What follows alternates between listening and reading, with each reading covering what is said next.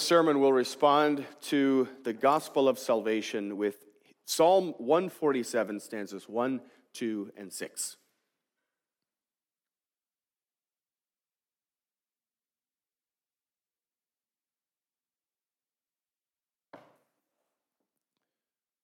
Beloved congregation of our Lord Jesus Christ, we have a little under a month before we celebrate Christmas. And this is always a very wonderful time of year when normally we get to spend time together with loved ones and we enjoy all of the traditions, whatever Christmas traditions that have become a part of our lives. And as we do this, it can be somewhat difficult to hold off the tendency that we may have to, to focus on the kinds of things around Christmas time that the rest of the world focus on, focuses on uh, during the holiday season. We, of course, look forward to having certain meals with one another, certain kinds of food. And even around the holidays, there are certain smells, smells like cinnamon and, and Christmas scented candles and things like that. We're excited to, to put up Christmas lights and, and set up the tree and go shopping and, and hear Christmas music again, all of the things that, that sort of touch our soul and make this time of year especially Christmassy. And no doubt it's not just those things themselves that we love so much, but it's because those things, those things are reminders, reminders of the precious time that we are able to spend together as loved ones, as family members. But as we begin to enjoy all of those blessings that accompany this time of year, it's also very necessary, it's very good that we remain focused on why we celebrate. It is a precious time, it's a time for joy, and this is because God Himself came into the world in a miraculous way. He showed Himself to us as he never showed himself to his people before. The Christ, the Messiah, was born. And he came in order to bring us back to God, in order to restore us to him. Jesus Christ gave us the wonderful gifts of righteousness and everlasting life, and now we celebrate this. We celebrate his coming. And we live in a new in the new reality of a world that is being restored by King Jesus, the Messiah of God. All of scripture, all of God's revelation points to this work of Christ. And in our own congregation in Providence for the next few weeks, we're going to be focusing on this particular aspect of uh, of Christ's work in preparation for, for Christmas. We want to understand how God's people were so desperate for him to come. We want to see how God's people, before the coming of Christ, how they were being prepared for his arrival. Jesus Christ, the Son of God, he was coming as our Savior, the one who holds the threefold office of prophet, priest, and king. And so this morning we're going to see one of those aspects. We're going to see how God cared for his people through others, through forerunners of Christ who held these offices in the Old Testament. There were many prophets, priests, and kings in the history of Israel. We'll see how they were a great blessing for God's people, but also how ultimately they were not able to bring about what God's people truly need. Only Jesus Christ can do that. And so today, this morning, we're hearing God's word concerning Christ's office as prophet of God, the one who reveals God to us. Now, at, at some point in your lives, so you either have already encountered uh, or you will encounter people who believe that you know, something like this that, that all religions are the same in some way. At least You know, they would say that at least all the religions of the world are trying to accomplish the same thing, and to some degree, they can all be successful in what they try to do. And this is an idea called religious pluralism. Pluralism. So there's a plurality of religions, many religions, and pluralists are convinced that all of the religions of the world are equally valid. Nobody can say that, you know, I hold to this particular religion and mine is better in that it does something that, that yours doesn't. Pluralists will use sometimes, you know, illustrations like uh, a bicycle wheel. You know what a, what a bike tire looks like. Uh, you have a wheel, there's, there's uh, rubber on the outside, and there's a hub in the center, and then between the, the, the wheel, the rim, or the rubber on the outside, and the hub in the middle, there are all of these spokes that, that connect the two, and, and that's what gives the wheel its, its form. And pluralists will say something like this God is like the hub. He's like the hub, the axle at the center of the wheel. And all of us, everybody in the world, is the, the, the, people on the outside. And the religions of the world are sort of like spokes on the wheel. You know, on a bike tire and on a bike wheel, they all look the same, but they would say, okay, religions, they're all very different. They have uh, different ways of life, different teachings, what, different differences in what they call the truth. But the fact of the matter for them is, is that every single religion like a spoke on a wheel, it connects us on the outside to God in the middle. And every single religion is able to do that. Every single one is able to do that. So ultimately, it doesn't matter what religion you subscribe to, you're going to end up at the same place, at, at God in the middle. According to them, they would say in the same way Christians seek after the Lord God you know, through his son Jesus. Uh, Muslims seek Allah. Buddhists seek uh, a state of nirvana. And they would say all, all people are actually trying to reach the same thing. They can't all reach the same thing because it's all the same God or force or idea or whatever you want to call it. It's all the same. And even, even philosophies that don't assert some sort of personal God, they're all seeking the same sort of resolution. It's all the same. Everyone wants to be free of being oppressed by the things of the world. Everybody has this desire to, to try to rise above earthly circumstances, and everybody wants to participate in something that is beyond oneself and they want to try to find fulfillment in, in either the pursuit of that or actually in attaining that, whatever it is. That's what religion is for, for those who see it as a sociological phenomenon. They're all doing the same thing. And that would be true.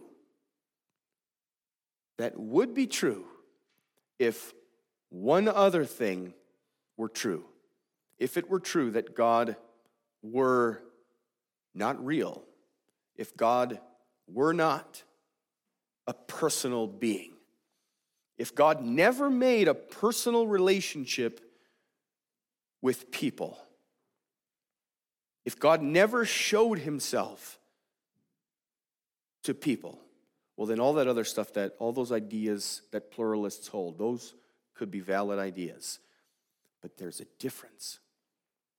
Well, and, and that's because in that case, then all religions would have this very important thing in common. It, it would mean that every religion is just human beings coming up with ideas and, and forming ways of life that, that try to get us unstuck from rotting our lives in, in the world. They would all be human inventions that try to lift people up and bring them to something greater. But here's the difference and this is why Christianity is different. And this is because God Himself, God Himself has done something. God Himself has done something in the world. He has shown Himself. God has uncovered Himself. He has revealed Himself to His people, and He has brought people into a relationship with Him so that we can actually know him. The Bible isn't a collection about, of, of people's ideas about God. The Bible is God actually saying, This is who I am. This is truth, where every other religion is a myth or conjecture.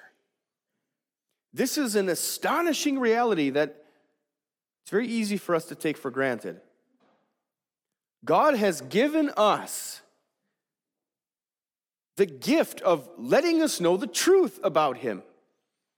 God has made it so that we can understand Him. God is letting us have not just knowledge about God, not, not only can we know reliable facts about Him, that's true, but even more wonderful than this, God is giving us a familiar knowledge of Him. The way that family members have a familiar knowledge with each other. We don't just know about God, we know God as He is. We know Him. That's astonishing. And so the question this morning is how has that been made possible? How can people possibly know God? Well, in the history of God's relationship with his people, he has revealed himself to them primarily through the prophets.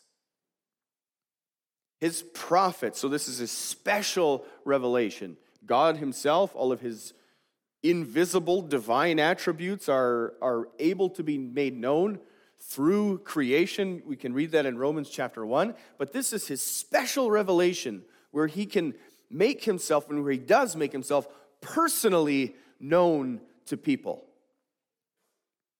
His prophets were responsible for teaching God's people whatever he wanted them to know. God would raise up a prophet, he would give this prophet instructions, and he would say, Go and tell the people of Israel, this is what the sovereign Lord says, or thus says the Lord. And we have to stop here again and, just Consider how thankful we must be for that truth. With other religions, you never know how a God may feel about you. You never know whether he hates you or loves you, what his intentions might be.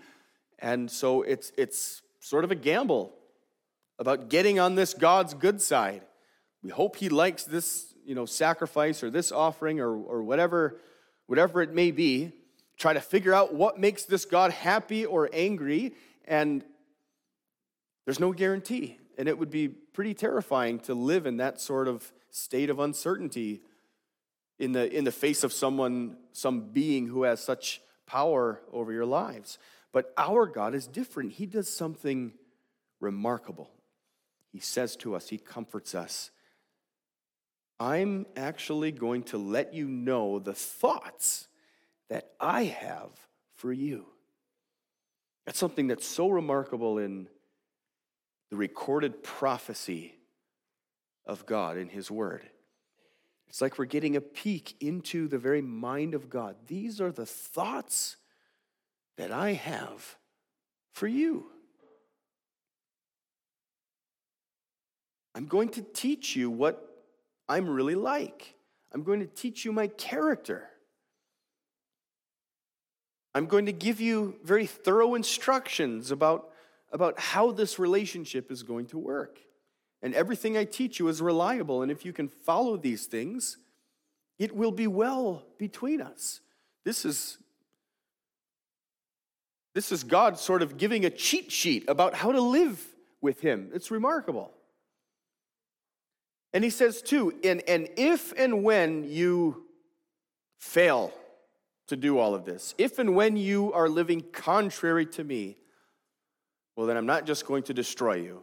I'm going to discipline you. I'm going to teach you. I'm going to warn you. And you can be sure through all of this that my love for you will never fail. I am the Lord. That's the message. That's the message that God gave continually through his prophets and Moses. Moses is celebrated as one of the greatest prophets that God has ever sent to his people. We read in Exodus chapter 33 how he would do something really remarkable. He would go into the tent of meeting and consult with God about various things. In uh, verses 10 and 11, we read here Whenever the people saw the pillar of cloud standing at the entrance to the tent, they all stood and worshiped, each at the entrance to his tent. And then we read this The Lord would speak to Moses face to face as a man speaks with his friend. And then Moses would return to the camp. He would come back and tell the people, This is what God has instructed. And with each revelation, with each word of, of God that, that God would give to his people through Moses, they would understand him more. They would grow closer with him. The intimacy between God and his people would grow. More and more, they would know this is our God, how wonderful he is. Through Moses, the Lord was instructing the people, assuring them, Look, I am holy because I'm God the Lord. Our relationship technically shouldn't be possible because, because of my holiness and, and your unholiness, because of how sinful you are. But look, I'm making it possible. I'm making a way for you to be able to be with me, for me to live in your midst. The way of salvation is open for you. God gave Moses all of the instructions for this. They had all the instructions about how God should be worshiped. Through Moses, God taught about sacrifices for sins. He taught them how to live in, in love for each other. He taught them how to have justice and equity in their land, how to live well, how to live in prosperity as God's people. God made himself known through this very great prophet, through Moses. And during the course of Israel's history, God continued to, to give that gift, raising up other prophets who would say to the people, Thus says the Lord. But what do we see there? God's people were always sliding backward, always turning away from God, ignoring the words of his prophets, even killing them. This is something that Stephen accuses the Jewish leaders of in Acts chapter 7. He says, Was there ever a prophet that your ancestors did not persecute? They even killed those who predicted the coming of the righteous one. So they, they rejected the words of the prophets, they killed the prophets. Even though the prophets revealed the very word of God to God's people, they still didn't get it.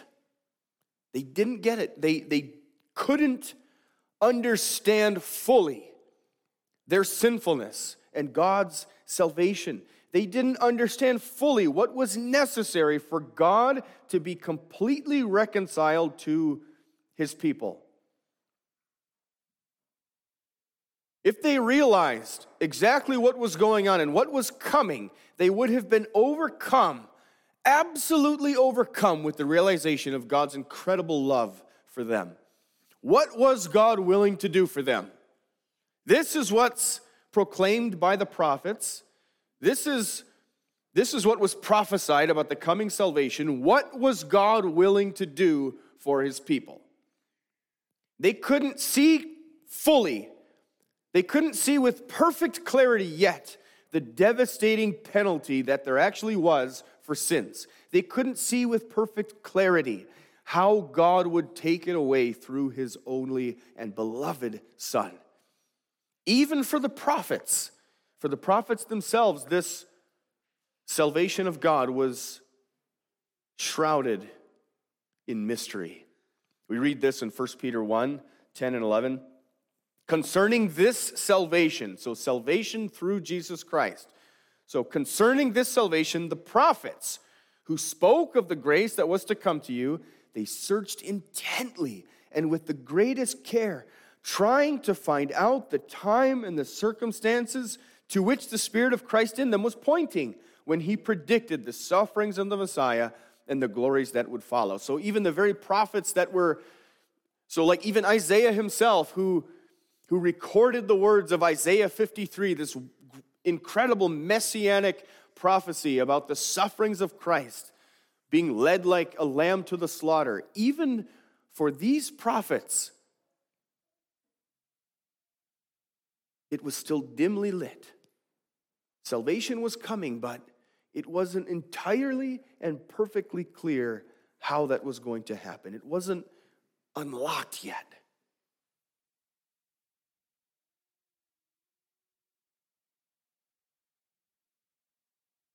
When we read passages like we read from Exodus 33, how the Lord would speak to Moses face to face, like a man speaks with his friend. And we think of what that must have looked like the glory cloud hovering over the, the people, guiding them through the desert. We think of the magnificence of the fire and smoke and earthquakes and all of this, this theophany, this God revelation on the, on the mountain of, uh, on Mount Sinai, we think, man, it would have been incredible to be there.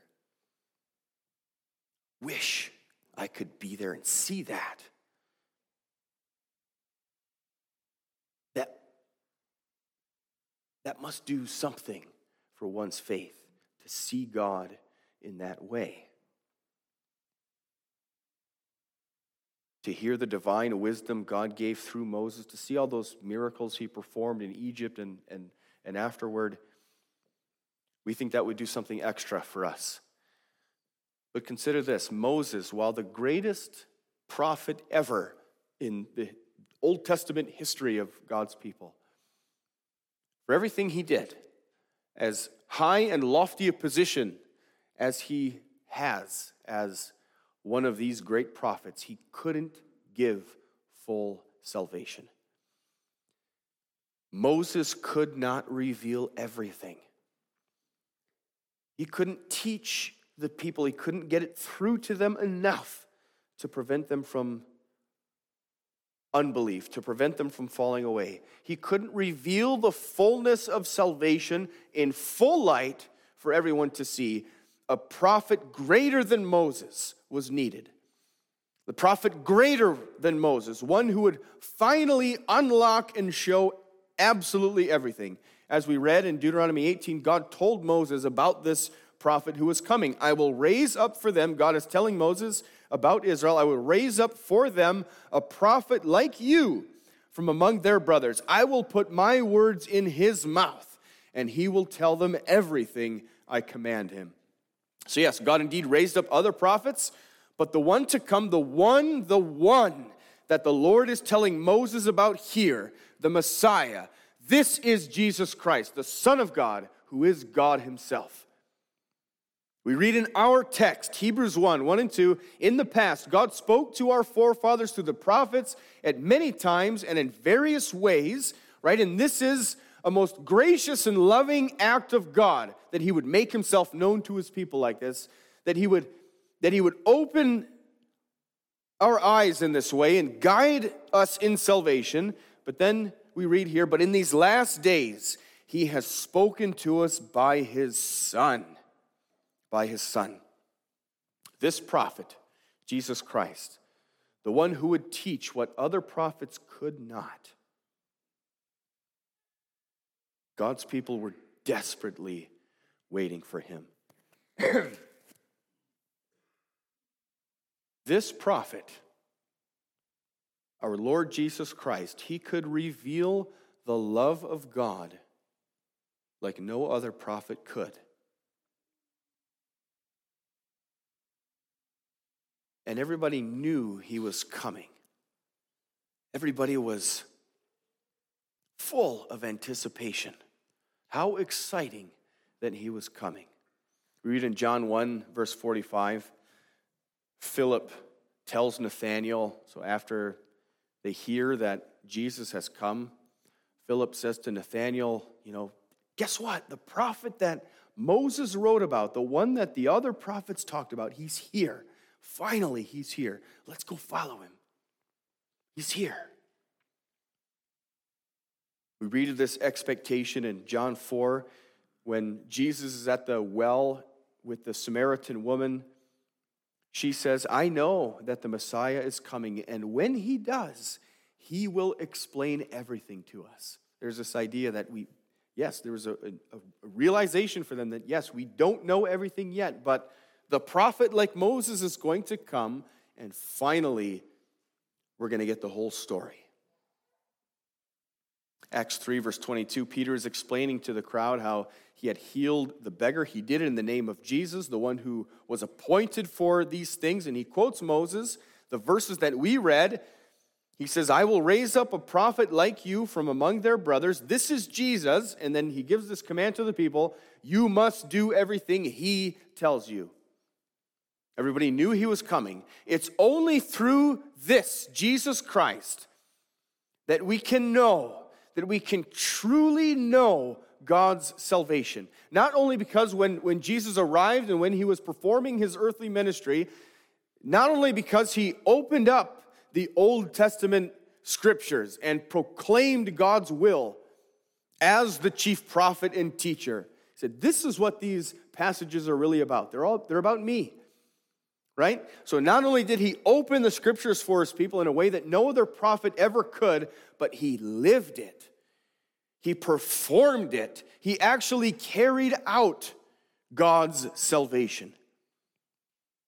In the past, God had taught his people in so many different ways with so many different images and pictures and rituals. All of these things were teaching God's people right? The, the sacrifices, the ceremonies, all of these things were teaching his people I am holy and you are sinful, and you need to be delivered and cleansed from this sin so that we can be together, so that we can be reconciled.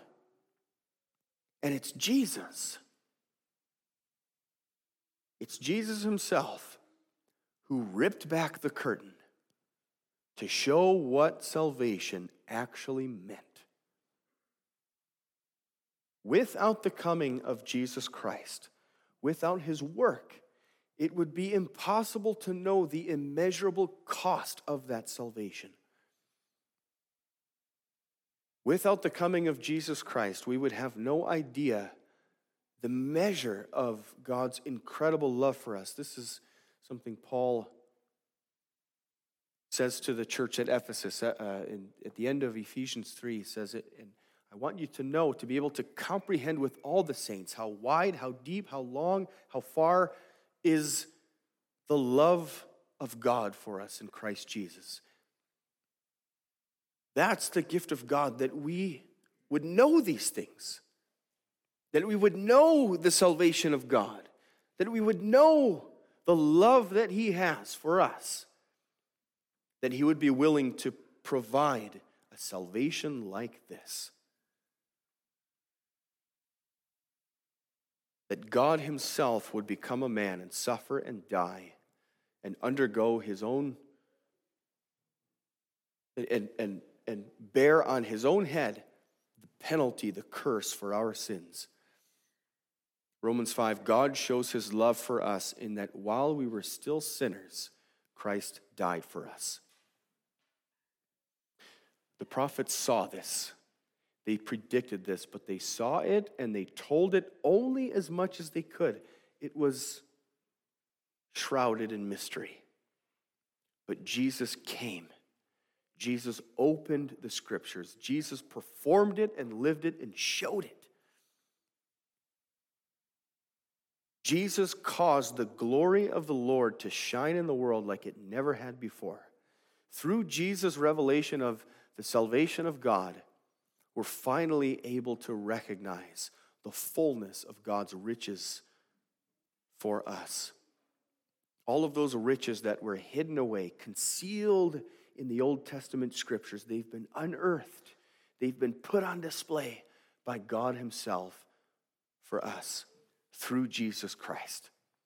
What a prophet! What a prophet. And he not only taught about this during his ministry, he not only brought it all about as the suffering servant, as the bringer of salvation. But today, he continues to be our chief prophet and teacher. He gives us His Spirit to live in us, to open our hearts, to illumine our minds, so that we can understand this, so that we can get it, so that we can accept this wonderful gospel of salvation, so that we can be saved in his name. Through Jesus Christ, we can know, we can comprehend with all the saints how high, how deep, how far, how long, and how wide is the love of God for us. Jesus turned the light on. He turned the light on so that we can see that He is the only way to God. There is one mediator between God and man, not, not hundreds like spokes on a wheel. Jesus is the one way, He is the truth and the life. And He will continue to guide you, guide you in the truth, teach you in the way that you should go.